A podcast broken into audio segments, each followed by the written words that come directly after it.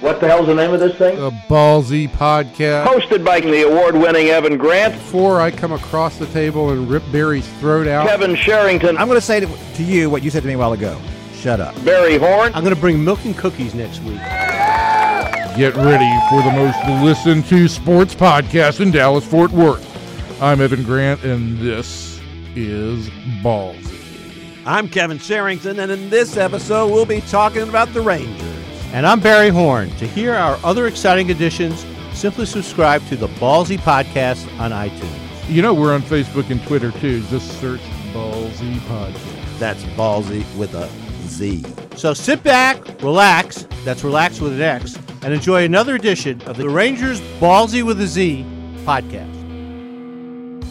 Hello, everybody, and the intro was really nice and everything, but neither Kevin or Barry are here today. It's just me, Evan Grant, and a special guest host, labor agreement specialist Richard Justice of M L B dot com. Richard, hello. You good may morning. Talk. All right, that's good. We like it quick and easy. And special guest, Jon Daniels, Rangers general manager. Jon, good morning. How are you? Morning, gentlemen. I'm well. Thank you. Uh, so, Jon, we are sitting here uh, bright and early on uh, the heels of what appears to be a labor agreement, and my immediate takeaway from this is that the impact on the Rangers, uh, at least in this offseason, is nothing whatsoever. Yeah, and preface this by saying that you know, I'm basing uh, information on you know much, much of the same source as you guys are, which is you guys. um, uh, where, you know, there's, you know, there hasn't been any any official uh, communication. I don't imagine that there will be until you know at least the uh, the draft is is approved, um, or even if, if the full agreement's ratified. But uh, based on the you know what's come out, um, yeah, it does not appear that there would be you know at least in our situation a lot that would affect us day one, and uh, we're you know we're good with that. I think the system as a whole. Uh, in good shape, and it seems like both sides focused on kind of common sense areas to, to tighten up a few things. Um, good thing for the industry that it's moving forward, though, for sure. The, I thought the the big thing when this story broke last night, Richard, was that there were a lot of reports that uh, free agency compensation was either going to be diminished immediately or go right away, and that would impact the Rangers if if, if they had not been able to get e, a draft pick for Ian Desmond. But your understanding is that compensation rules remain in effect for this year. Yeah, and that, yeah, it starts next year. And, Jon, I wanted to ask you, like, if you're sitting there, if you're a general manager and you've got a couple of free agents where you might have an option of getting draft picks for them and you're there next summer, do you think it's going to mean more trades that teams will be more likely to trade their free agents since the draft pick won't be as as as, as good?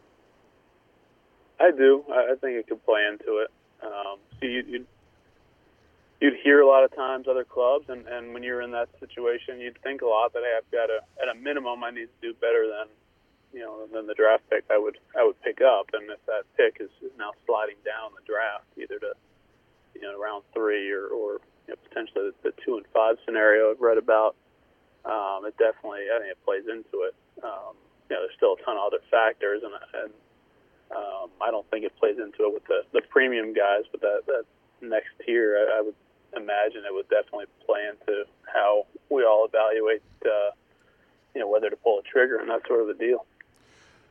So the one place where it does, where it looks like it will impact teams kind of right out of the gate is on the international uh, side, where it appears that there will be a, a what amounts to a flat cap. There will be no sliding scale based on where you finish. It won't be treated at all like the draft pool. Uh, you guys view that as a positive development for the Texas Rangers, do you not? I do. I do. We do. I mean, um, uh, listen, the bottom line is before this, you know, that it was a, a huge advantage to have um, a lesser record when you when you come to the amateur market. And, um, and it was incentive, I don't know if you want to call it an incentive to lose, but you know, that was kind of one of the unintended consequences, I think. And so to have flattened it out, one, addresses that, um, but two, it really kind of puts it back into the the hands of uh, you know the evaluators, um, your scouts and, and analysts, and um, you know, I, I think we feel very confident that we have some of the best evaluators in the game. We put our group up against anybody, and uh, now you're taking away kind of financial advantages and, and you know strategy from that standpoint. And really, it's more more back to everyone on equal footing financially. And it's about making best baseball decisions, and I think that's you know, one of the areas that we thrive. All right, so this allows you now to get right back into your off-season plans without interruption. And there is still a lot of work for this team to, to get done, is there not? A, how long, not how long, but the, the agenda is still, or, or the docket is rather involved still, is it not? Yeah, I mean, we've probably been more, uh, had more discussion on uh, the trade front than we have free agency here. Uh, since we signed Cashner. Um, but our our thought process still remains the same. It's you know coming into the off season, the, the kind of the easiest thing to do, the most um, uh, direct kind of plug and play, so to speak, approach would be to, to you know pick up a starter, uh, pick up a center fielder, and then add depth behind it and go play. Um, we, we've had some interesting conversations along those lines. We've had some. Interesting conversations uh, that are a little more involved and maybe, you know, uh, could take us down some different paths. And um, so we're, we're we're going through that, whether it you know materializes to a deal or not, early to say. But I do think things have, have picked up on the trade front, and I imagine that they will uh, again headed into next week. Jon, is it exciting or nerve-wracking when you've got a couple of needs, you've got some flexibility, you've got a farm system? Is the baseball man in you say, man, this is a chance for us to a little bit give the club a little different look and, and to get better? Does it fire you up?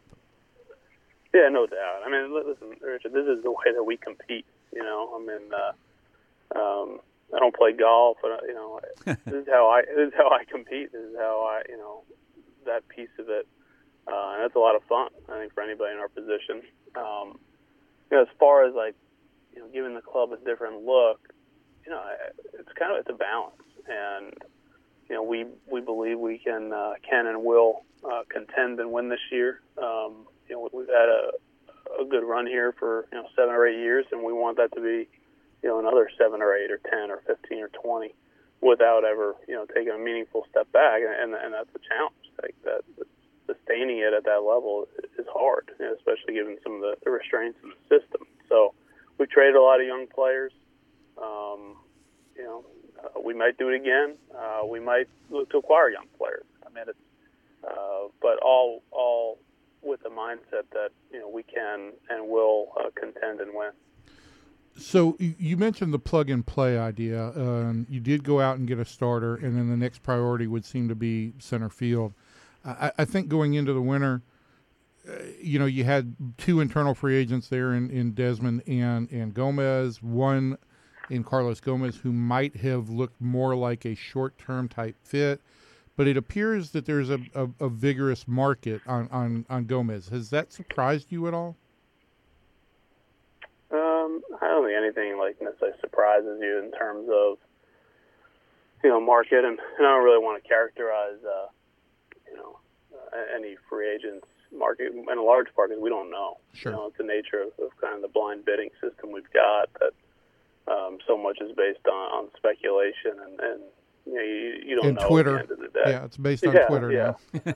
Yeah, exactly. You know, and, and that's real. I mean, social media has an impact on, on the way we do business, uh, the way people react, and, uh, you know, if, if one of your players' names hits the wire on, on some level, Uh, in, in a speculative fashion, like inevitably you, know, you get more calls on that player. Uh, and it does kind of change the, the market system a little bit. So have you turned more towards a trade front on center field? We're open in both areas. You know, we're open in both areas. And, um, and at the same time, like I know the Shield's having a, a very good offseason. Um, and Drew Robinson uh, is a guy that you know, has really kind of um, increased his stock with us and impressed. And always kind of a, a versatile infielder. Moved him some to the outfield this year. Uh, took to center field very well. Uh, we've actually had some teams asking about him in that capacity. So, you know, we, we feel we've got some good internal options, um, but we continue to look to see what else is out there. Jon, without giving away secrets, what's your uh, evaluation right now of where Joey Gallo is in his career and where you go with him moving forward? Uh, Rich, I think great question. I think I think Joey's like an elite, elite talent. Um, he does things on the field that you know very few guys are capable of doing. Um, and I don't just mean the minor league; I mean the big leagues. Like he, he you know, people. People will write, like, hey, he could be this, he could be that. He could. Yeah. What they miss on Joey is, like, Joey's a very good athlete, you know. So when the, the, the people talk about some of the kind of more one-dimensional sluggers, you know, first-base D H types, like, you know, Joey played center field in the big leagues. You know, Joey, I mean, he can play third base. He's, he's a good base runner. He's an athlete.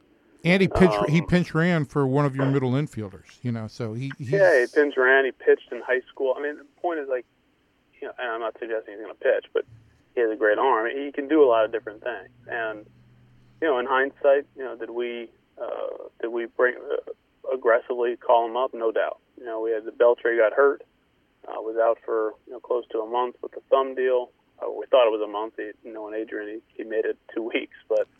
Um, You know, we brought him up probably before he'd had, like, full uh, complement of minor league at-bats just because he, he's so gifted, and he gave us a shot in the arm, but it, it did kind of change his, you know, short-term future and, uh, you know, and, and the development path. And I guess I guess that's a long way of saying, like, he's a very, very talented young man that we have a lot of belief in long-term. Um, you know, guys come at different paces, different speeds, uh, different development paths, and, you know, we've just got to continue to, to help him along, uh, help his development path along, and, and you know we'll all know when when his time has come. Jon, do you believe philosophically in just penciling a guy in to play, or saying, okay, you're coming to spring training, and we're going to give you a chance to compete for a job? W- which is better? Which do you prefer? Well, I prefer the competition element. Um, but not necessarily in just in a spring training capacity. So, I mean, I, you know, like like uh, Ryan Rua, for instance, you know, his competing for a job for next year, a lot of that was, you know, what he did in the big leagues this year, you know, and I don't think you start from scratch when you go to spring training, and, you know, it, that counts, you know, what you did this past year, what you've done in the past, your work ethic, what you do over the off season, um, you know, how you prepare, how you improve, those things all play a role. Um, you know, it's easier to just commit a job when, you know, you're not expecting to contend. Uh, I don't think that's in our D N A. That's not consistent with how we put the club together, and it's not fair to a lot of the other guys uh, to, you know, just flat out commit to a guy based on, you know, prospect status or, or what they've done in the minor leagues, because, you know, that's not fair to the, the other twenty-four guys from a standpoint of, of you know, putting our best foot forward as an organization to win. You you have tried to create a meritocracy here. You have done everything you can to try and, and create a, a, as strict a meritocracy as possible. The one thing that Richard and I were talking about on, on Gallo earlier was the fact that, you know, at this point he's got over two thousand minor league plate appearances. Is there anything more that he can show you at the minor league level? I'm sorry, you actually cut it. Who was that, Evan? It, you know, he's at this point he's got over two thousand minor league plate appearances. I know, I missed the name. I'm sorry. Oh, uh, Joey. Oh, okay. Is, um, there's always. I mean, I think there's always adjustments to be made. You know, there, there. So the answer is yes. You know, I think that there's always uh, adjust, one, one of the things with Joey is is. You see, like, the elite talent and, and produced at a high level regardless. You know, he'd be the first to tell you he didn't have his best year, and he had a nine hundred O P S at triple A. Right. You know, I, I think just, like, the consistency day-to-day, at-bat to at-bat, um, you know, handling different situations, th- those are the things that any young player has, has got to demonstrate, uh, you know, at the major league level. Jon, we'll let you go. Last question. Um, I, I waxed, I wouldn't say eloquently, but I, I waxed in the uh, online the other day about conversations regarding whether or not you look at a conversion of, of Matt Bush to a, a starter. I know early in the offseason you, you said that was unlikely. uh, I think you've been asked periodically and, and have basically left the idea that it's it, it's unlikely. But what goes into those conversations? Because I don't think you can just cut it down to, well, Neftali Feliz and Alexi Ogando didn't work out. Yeah, and Alexi Ogando, I would say, did work out. Yeah, as an all, all-star, as a starter. Um, you know, Neffy got hurt. You know, I think it's very debatable whether you know he would have gotten hurt either way. And right, um, had some like signs of, of decline the year before, but um, but I you know obviously that, that one did not play out the way we'd hoped. Uh, I, again, I think every one of these guys is an individual. You know, um, uh, some guys are able to make that transition and thrive. Other guys, other guys cannot. Uh, and there's all sorts of different reasons. Some of the things that we, we look at are, you know, um, ability to command the baseball, and a lot of that is, is kind of how they do it from a delivery standpoint, arm action standpoint, the repeatability of what they do, uh, the easiness with which they do it, uh, their athleticism on the mound, um, uh, mentality-wise, you know, can they handle different situations that starters are, are going to be faced with more often? Um, Uh, you know, the physical piece is just—it's a hard piece to, to predict. You know, I mean, it's hard to, to say why one one guy breaks down one role and another guy doesn't. Um, we have some, you know, some thoughts and some uh, reasoning behind each guy, but it's not—you know—it's far from a perfect science. Uh, and then obviously, you know, the team element is, is you know, when you take a guy out of out of uh, or one role, um, do you have other people to step up into those roles? Um, How good is he at his current role? How much of a competitive advantage is he there? You know, it's a little different with, with some of the guys you mentioned because they weren't right. They weren't dominant relievers. Uh, you know, they were good, but they weren't irreplaceable parts. Right. Uh, in the bullpen, and so the upside of, of trying to get a starter there was, was worthwhile. And, uh, whether it worked out or not, it, you know, the risk uh, the risk assessment was still the same. So, uh, and how much the guy want to do it, and how much does he want to work? You know, that's that's one of the reasons I like that C J had so much success as a starter. I mean, he really wanted it, and he, he worked his tail off. He lobbied know? for it, and he was completely committed to it, whereas Feliz, I think, waffled just a little bit. Yeah, that. And and he had multiple, you know, he had multiple pitches. Mm-hmm. He had a way to get through a lineup multiple times. Right. And, um, yes, but I, I, his mentality played a huge role in that. He, he was com- he was committed. He was focused on being successful. You know, and he was going to put the work in to make it happen. So all those factors play into it. All right, well, I have a million other questions, but I'll save them for our quality time that we get to spend in D C next week when, when you come we, up for air. Um, thanks again for taking some time here in, in the middle of a very hectic off season, and uh, we will talk to you soon. All right, thank you, guys. Thanks, thank you, Richard. John.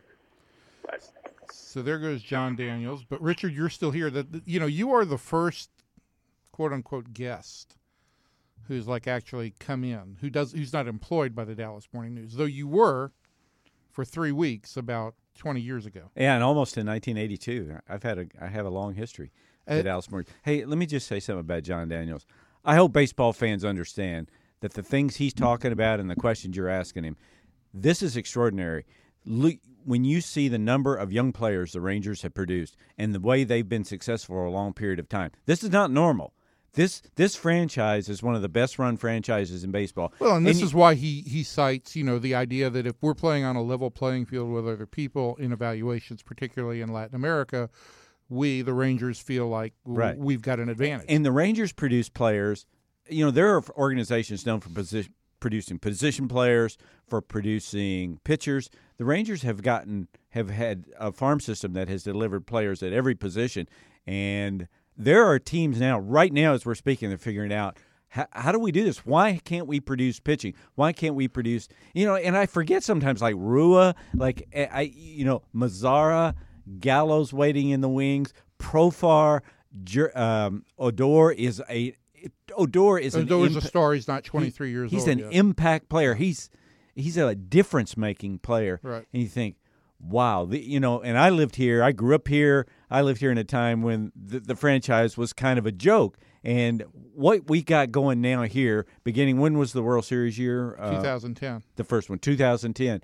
This is a pretty good seven-year run. Yeah, well, this is a team that's that's that's won eighty-eight or more games every year with the exception of two thousand fourteen, which was an all-time aberration in terms of injuries since two thousand nine. The, the the the the question, though, here, I think that the Rangers are trying to attack is I think they feel like their pitching side has not quite kept up on the starting rotation portion. portion. Right. Um, it's not quite kept up with the with, with the rest of the field. They did develop Martin Perez. They did develop Derek Holland.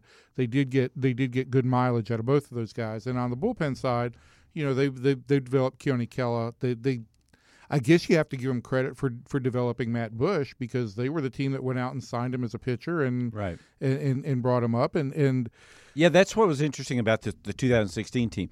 Who were the guys that were added? Uh, Desmond, a late add. Bush, no one really knew about. Profar, we're figuring all year in the minor leagues. Those guys, and Mazara was not even, he was going to be pitching, I mean, playing triple A. Right. And with all those guys ended up having an impact. And that tells you that It's it's the four, it's forty men. Baseball is not going to a twenty-six man roster, but I think the way that people look at it, we're going to shorten the disabled list, and teams use forty men anyway. I mean, they they, do. they come and go. You don't have a twenty-five man roster anyway. No, and I think what you I, people talk about a five man pitching rotation, and, and I've gone to the idea that what you really have is a nine or ten man pitching pool, and you've got to be able to stagger that with optionable pieces. I'm also big now. I've I've decided I'm big on you got to have some guys that aren't necessarily going to be ready to start the season, so that you can have them in the minor leagues, you can have them rehabbing, and be able to insert them into the rotation somewhere along the way. Because otherwise, you know, unless you've got a number of optionable, legitimate starters, you're not going to be able to shuffle guys back and forth between the majors. Right. That's one of the things your friend, Buck Showalter, when he sends a guy back to the minor leagues, he says, okay, uh, go look at our history. And this helps them in getting free agents through the winter, you know, the, the, the small-ticket free agents. We use everybody. We right. use So if you – here, we're not bound by that many contracts. I'm talking about Baltimore. You – If you you have to sing for your supper. If you're bad on Tuesday, you're not here on Wednesday, and somebody else gets a chance. So the point is, you go down and create depth. Every every general manager has this huge depth chart they look at, and they know through the course of the year you're going to need eight. How many starting pitchers do you need? The Dodgers used, I think, fifteen or sixteen last year. Look, the, the number of teams that, that use five or six starting pitchers that's is gone. And, and that's what I'm thinking. That's about. The outlier, right? I'm looking at uh, teams now. Well, okay, they're eight deep in starting pitching. And in previously, you go, whoa. I mean, we remember we asked the Dodgers a couple of years ago, you got eight starting pitchers. What are you going to do? Now we go, eight. Is that enough? Right, right. The uh, so, Richard, on the you were you were you were probably the, the sexiest man covering the uh, the C B A talks. The, the, this is because uh, you were the only man covering the C B A talks, right? And that's a good thing. But like the two thousand seven and two thousand twelve negotiations were done. There was a trust level between the late Michael Weiner and Rob Manfred. We didn't even know there was labor negotiations going on. Right. This is – it shouldn't be news. What we want to be talking about is who's going to be playing center field for the Rangers. Is Gallo going to get a chance to play? What can we expect out of Darvish for a full season? Th- that's the good news. You got to – you got to. People don't want to hear about this stuff. People don't – People don't care no, I, about how you divide up ten billion dollars. They don't, and they have no sympathy for it, and I don't think right. they'd have and sympathy for it. And they shouldn't have sympathy side. for it, no. no. Um, especially when the Rangers are going to get, you know, subsidized to the tune of about five hundred million dollars to replace a twenty-year-old stadium. Um, th- this is a case of, of the rich getting richer, and it's just a qu- it's, it's just a question of how do you well, divide up the well, money. Well, the Rangers' ballpark situation, to me, is unique in that it was a competitive market. Don't you think Dallas would have jumped on – don't you think Dallas still feels it dropped the ball – in nineteen ninety or whatever that year was. Yes, but and we've had multiple conversations about this in, on this podcast. I don't know that Dallas would have ever gotten to the point, especially now because the city's got serious financial situations that it's that it's facing with the the police and firefighters um, pension funds. But I don't know that Dallas would have ever been aggressive enough to, to get a deal done. Arlington, what Arlington did was it was proactive. Uh, I think it did realize that the one thing that this stadium, that, that this franchise really needed was to dome this roof. Um, it had to happen. Like my, my mother in the last years of her life didn't want to come to games anymore. It was too hot. Right. I, I have family members that gave up season tickets because you drive in April, you don't know. And and, and also, I've seen it. I, okay, it's a half a billion, and, and it's a privately run business, and we understand, wow, would that money be better spent for cops and, and school teachers? I think we all understand. Yes. It would be. It would be. No question. On the other hand, I do think a baseball team is an investment. And I, what I've seen happen in Washington, D C with the, that ballpark in the area just south of the, the United States Capitol building, or east, whatever, east. And it's it's it's it's revived an entire neighborhood. It, it has blown up around there. Baltimore, Coors Field. Look what it did to that area in San Francisco. Now, the, right. the, the, the, the other side of that is you say, hey, look, San Francisco – China Basin was going to be developed anyway, but there's a vibrancy around that area. So I do think their e- cities do get something out of it. Does can you make the math work? Probably you can't make the math work, but has Arlington, Texas benefited by being the home of the Rangers and the Cowboys? Oh, I, think I would absolutely. think so. Yeah, absolutely. There's no doubt it has. Uh, it's it's not a direct five hundred million dollars check for school teachers and firefighters and police, but there is there's definitely some, and I hate to use this phrase, there's definitely some trickle down that goes to to the city infrastructure. Um, all right, look, you are based in Houston most of the time when you're not on the road up here. Uh, what is the take on what the Astros have done so far this offseason, and have they put themselves in position to Uh, to overtake the Rangers? Well, there's been a frantic quality. Well, we can have a larger conversation about the American League West, because I look at the Angels. I think they're going to be pretty good. I think if Garrett Richards is healthy, and all indications are that he is, they're in a pretty good spot. Seattle is a competitive baseball team. But in Houston, there's been I'm a... not with you on the Angels, but okay. go ahead. Yeah, but, and but I could argue that, because I'm a huge Socia fan and what they get out of their club and – In, in all of that. You know, that I look at they, they have eight pitchers now. They're going to put that Ramirez guy, J C Ramirez, in the rotation and all that. So they have a fighting chance. They're not a ninety-loss club, potentially. And uh, but so I think there's been a frantic quality to, to Houston. I think they feel like we we got to win now. We, and I think if you go back to Jonathan Lucroy and Matt Moore at the trade deadline, I think probably the general manager, Jeff Luhnow, figures – I could have gotten both those guys.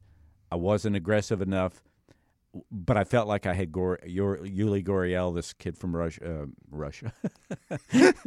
yeah, from Russia. Yeah, there's still a Soviet influence. But no, Gurriel from Cuba and Alex Bregman, the top prospect coming up. But he also couldn't have foreseen that his two best starting pitchers, Lance McCullers and Dallas Keuchel, were going to get hurt. Right. If they're after all this they've done, getting Brian McCann, getting Josh Reddick, getting um, uh, Charlie Morton to add depth to the rotation. It's still going to come down to Keuchel and McCullers being healthy, and they're they've got two more. But they may not be done. No, they've got two more moves. They're going. They went hard for Cespedes. They're going hard for Encarnacion. They want Carlos Beltran, either Encarnacion or Beltran. Beltran's an interesting one because Red Sox, Yankees, everybody, they all want Encarnacion, but maybe there's a year's dollars commitment. Beltran would make more sense, right? And it doesn't. Beltran clog. also does not have draft pick compensation, right? It doesn't doesn't clog up doesn't clog up the pipeline. And then, the, but the real sexy part of it in Houston is okay. If you get Encarnacion, does that mean you're going to trade Alex Bregman to get Chris Sale? I mean, the idea, you know, like you and I love prospects, we love kids. The idea of trading Alex Bregman for anybody is oh, it just makes me sick because this is one of the best young players you're going to see. On the other hand, every player has a value, and what's the value of having Chris Sale under control for three years? What does your baseball team look like then? If you're Jeff Luhnow, do you do that? I think if you get Chris Sale, that he's got three years of team-friendly contract, and you feel like, and they, you know, they these teams, people don't know this. If you go to, was it FanGraphs, every day there's a projected standings. They right. change every day. Teams run those every day. Like, and so the project, I always go to. I always say to Luhnow before the season, where are you going to finish? They have a projection. Like last year early in the season, I said, you're not going to catch Texas, are you? And he says, uh, Seattle's pretty good too. I mean, they, right. like they deal with it every day. So does, where does Chris Sale put you? If you have Dallas Keuchel, if his shoulder's healthy, if you have Lance McCullers. No, they weren't healthy last year. Right. There's no – it's a leap of faith to think they're going to be healthy this year. Um as much as you would hate to trade Alex Bregman, if you feel like that wins the A L West for you, you do it. And it, it if you're Jon Daniels then, and you get word that they're willing to trade Alex Bregman for Chris Sale, are you now willing to trade Rougned Odor or Nomar Mazara in a package that's probably also going to include a Gallo or a Profar and more to get Chris Sale? It makes you sick. I mean, the idea of trading Odor makes me sick. But what do you do? I mean, what's the value? What's the, what does your club look like now if you have, for one year, twenty seventeen, you have Darvish and you have Hamels and you have Sale? You that's that's a team you go, oh, my God, I don't want to play them boys. But can you score runs? Well, that's the other part of it. You know, then you have to piece it together. What right. does Mike Napoli give to you? How can we go out? I, I think the one thing we understand is there's no substitute for pitching. Either you can pitch or you can't. You can substitute offense. You can get a right-handed guy. You can platoon and figure it out and maybe come up with something competitive. But in terms of the bullpen and the starting pitching, you can't trick anybody. Uh, I, I would I would agree with you there. I, I, the one thing I would say is I think if the Rangers are looking to deal right now, uh, I, I think they would be more willing to deal from their bullpen arms than they would be anywhere else. I think they feel like they've got a surplus of bullpen arms uh, in in Dyson, Bush, Kella. They've got three guys who could all close games, and I, I think there is – there's legitimate interest in the Rangers. But if you got those three guys, now you got a monster bullpen. You do have a monster bullpen. And, and the, the other thing, the other trend, the coming trend is to take a young starting pitcher in Houston, that's Chris Devenski, and say to him, you're more valuable to us three innings today, two innings two two days from now. There was a general manager uh, at the meet. Oh, it was Farhan Zaidi of the Dodgers that said, We have to get. We have to figure a way to compensate relievers that you can't be paid because you saved this many games or you started this many games or you had holes. We're going to find pitchers and we're going to make it clear to them. If you're that guy, if you're that Andrew Miller type in the middle innings or that gets us to the ninth inning, well, in large, we're going to pay you big bucks. In large part, this is why Brett Cecil got thirty million dollars for four years. Right, and there's going to be a trickle down to, to let's name the other guys, Drew Storen, maybe that's a bad name, but every reliever is going to make more money, and those two guys at the top, Chapman and uh, and Jansen, they're going to they're going to they're going to make more money than they ever dreamed. Matt Bush can be a closer based on what we've seen. He's okay. nasty. He's got he's got an overpowering fastball, and he's got just a little bit enough of a lack of control to scare the hell out of you. But he, I mean, you say lack of control. Well, maybe I hope that's what it is. We, we, His strike percentage is amazing. It was sixty-eight percent this year. Well, there were stretches he was unhittable. Um, all that said, would you consider moving him to the rotation? The Cincinnati Reds always wanted Aroldis Chapman in the rotation. You make more money in the rotation. You're more valuable. I mean, you want two hundred innings or you want seventy innings? Well, you're only to me, you're only more valuable if you are a guy that would start a playoff game. If you're a one, two, or three, that's a good point. That's a that's a good point. You look to build an October rotation. Right. Can I tell you a funny story last year? You don't want to. You're not going to move a guy from a closer or an eighth inning role into a role where he's basically not going to pitch in the postseason. Right. So we didn't know who this guy Chris Devenski was last year. Just another guy, and he ended up being maybe not the most valuable player on the Astros, but a really good player. And uh, he comes into a game and they flash on the scoreboard. He's over a hundred. He's one hundred innings. And from the other dugout, I didn't even know you could do this, from the other dugout, the hitting coach texts the manager of the Astros, A J Hinch, and says, you're killing this guy. Don't bring him in again. Oh, really?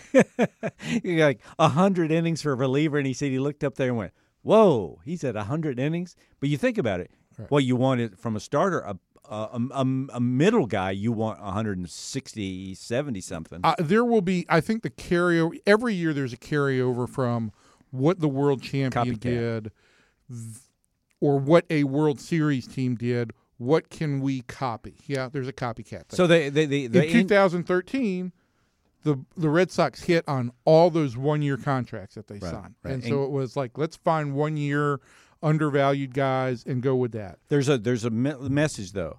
They plan to trend into young players the next year for every team. Right. Bogaerts, Betts, uh, um, Bradley, uh, those guys.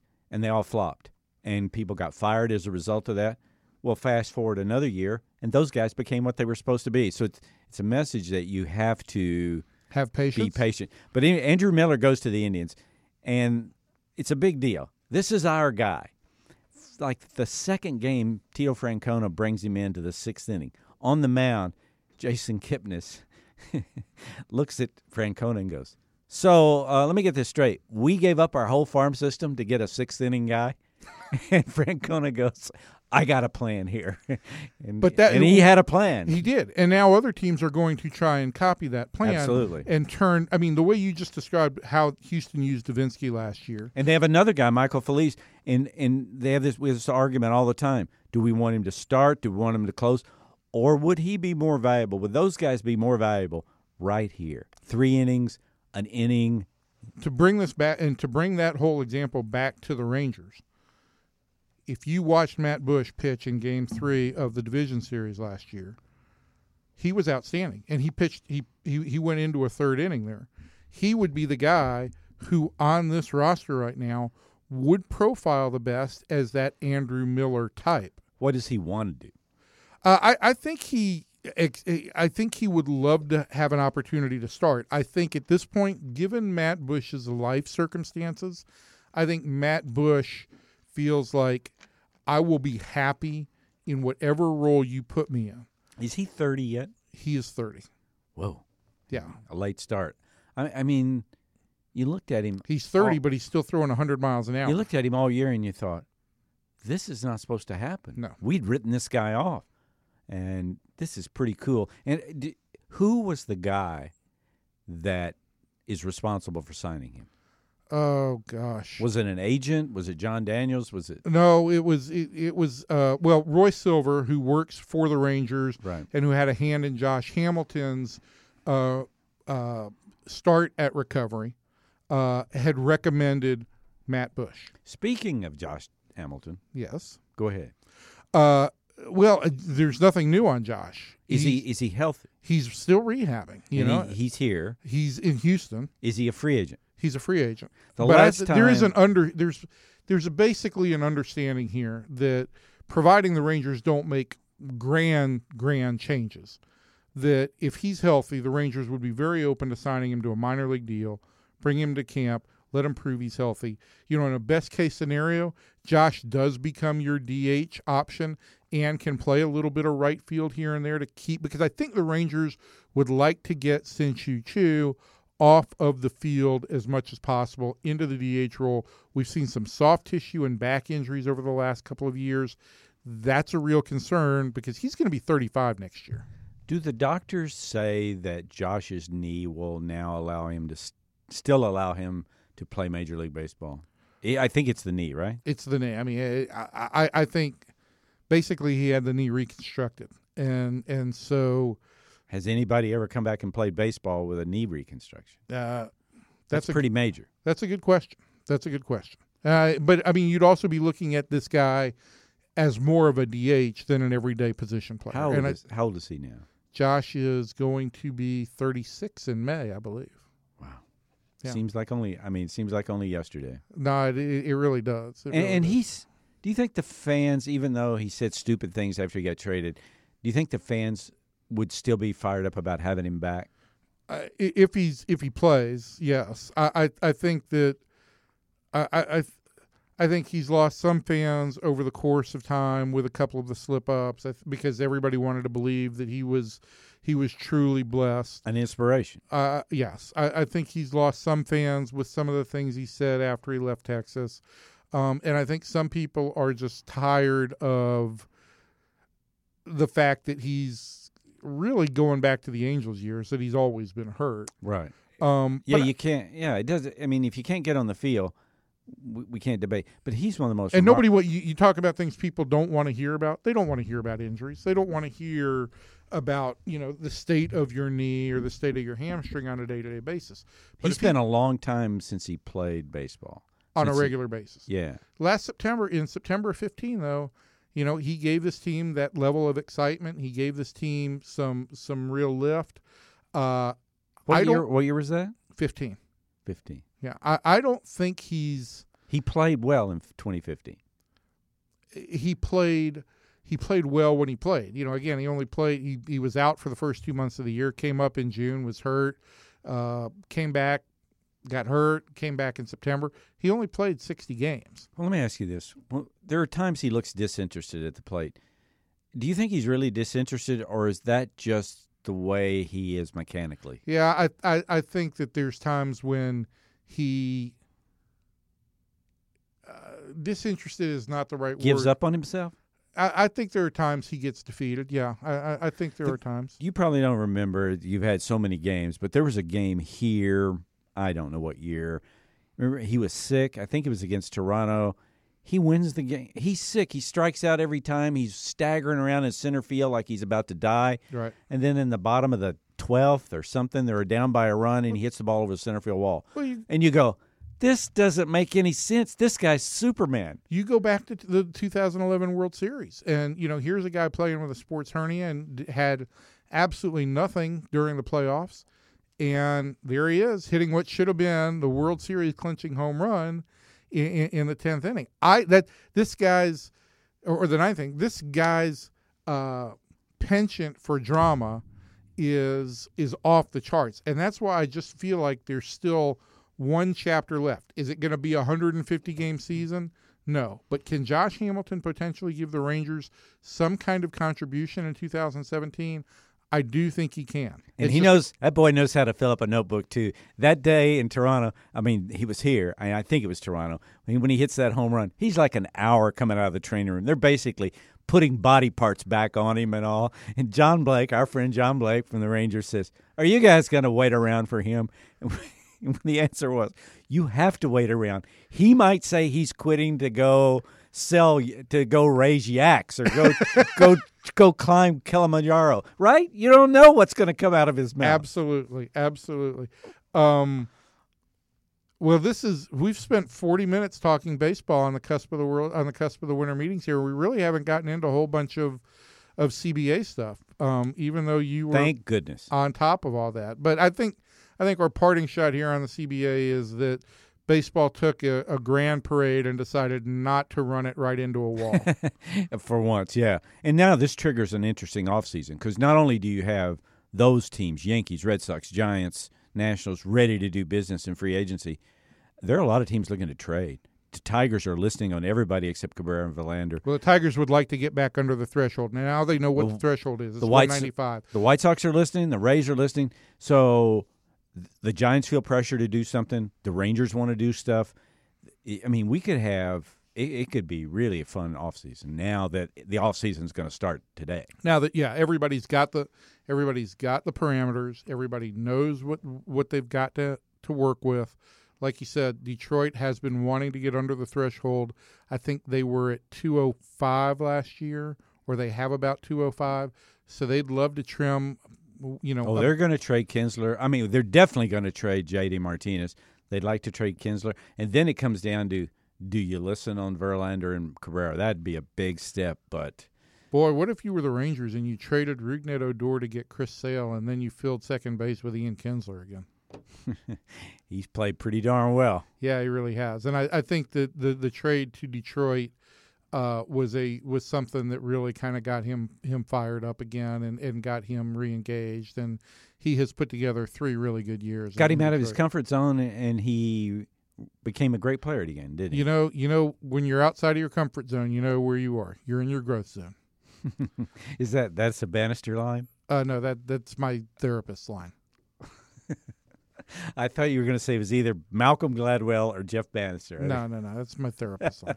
Uh, Richard, this has been great. What do you have to do the rest of the day since you've got a bunch more T V spots? Uh, yeah, that's what I have. I'm just waiting around uh, M L B Network in a couple hours and then M L B Network in a couple hours after that. And here we go. You disappointed? Thank goodness it's over. I mean, nobody wants to hear about this. It was different than other labor negotiations. The game, Evan, since we had a work stoppage, there's a generation of fans that don't even know that the game, but there were, in twenty years, there were eight work stoppages that they tried, the two sides tried to kill the sport. And and in, in the twenty-one years since then, uh, minimum salary's gone from one hundred grand to five hundred grand, average salary from a million to four point four million. attendance from fifty million dollars to seventy-three million dollars, I mean, revenues from a billion dollars to, to ten billion dollars. It, it, in the competitive balance, look, the Cubs just won the World Series and nobody's surprised. The Royals went to back-to-back World Series. Nobody's even surprised. The Rangers went to back-to-back World Series. Nobody's surprised. Right. It's a cool time to be a fan. Yeah, it, it, it's good for the sport. And um, uh, I appreciate you taking the time. Uh, I know you're going to have a fun time driving around Dallas today before you go back to Houston. um, are you upset that you missed Kevin and Barry? I'm upset that I missed Kevin. Never, don't, never really cared for Barry. Really? No, I, I do. I love those guys. That's going to hurt Barry. I especially love Kevin, and he was good in that E S P N thirty for thirty-five Slamma Jamma. He was really good. Very, very – He's a. I'll tell you, he's aging well. He's a very attractive man. uh, I think that's an ender right there, Richard. Thank you for joining us. We will see you next time on Ballzy. Thanks for listening to the Rangers Ballzy Podcast. Don't forget to subscribe via iTunes. You'll get new episodes every week. And follow us on Facebook and Twitter. Until next time, sports fans, see ya.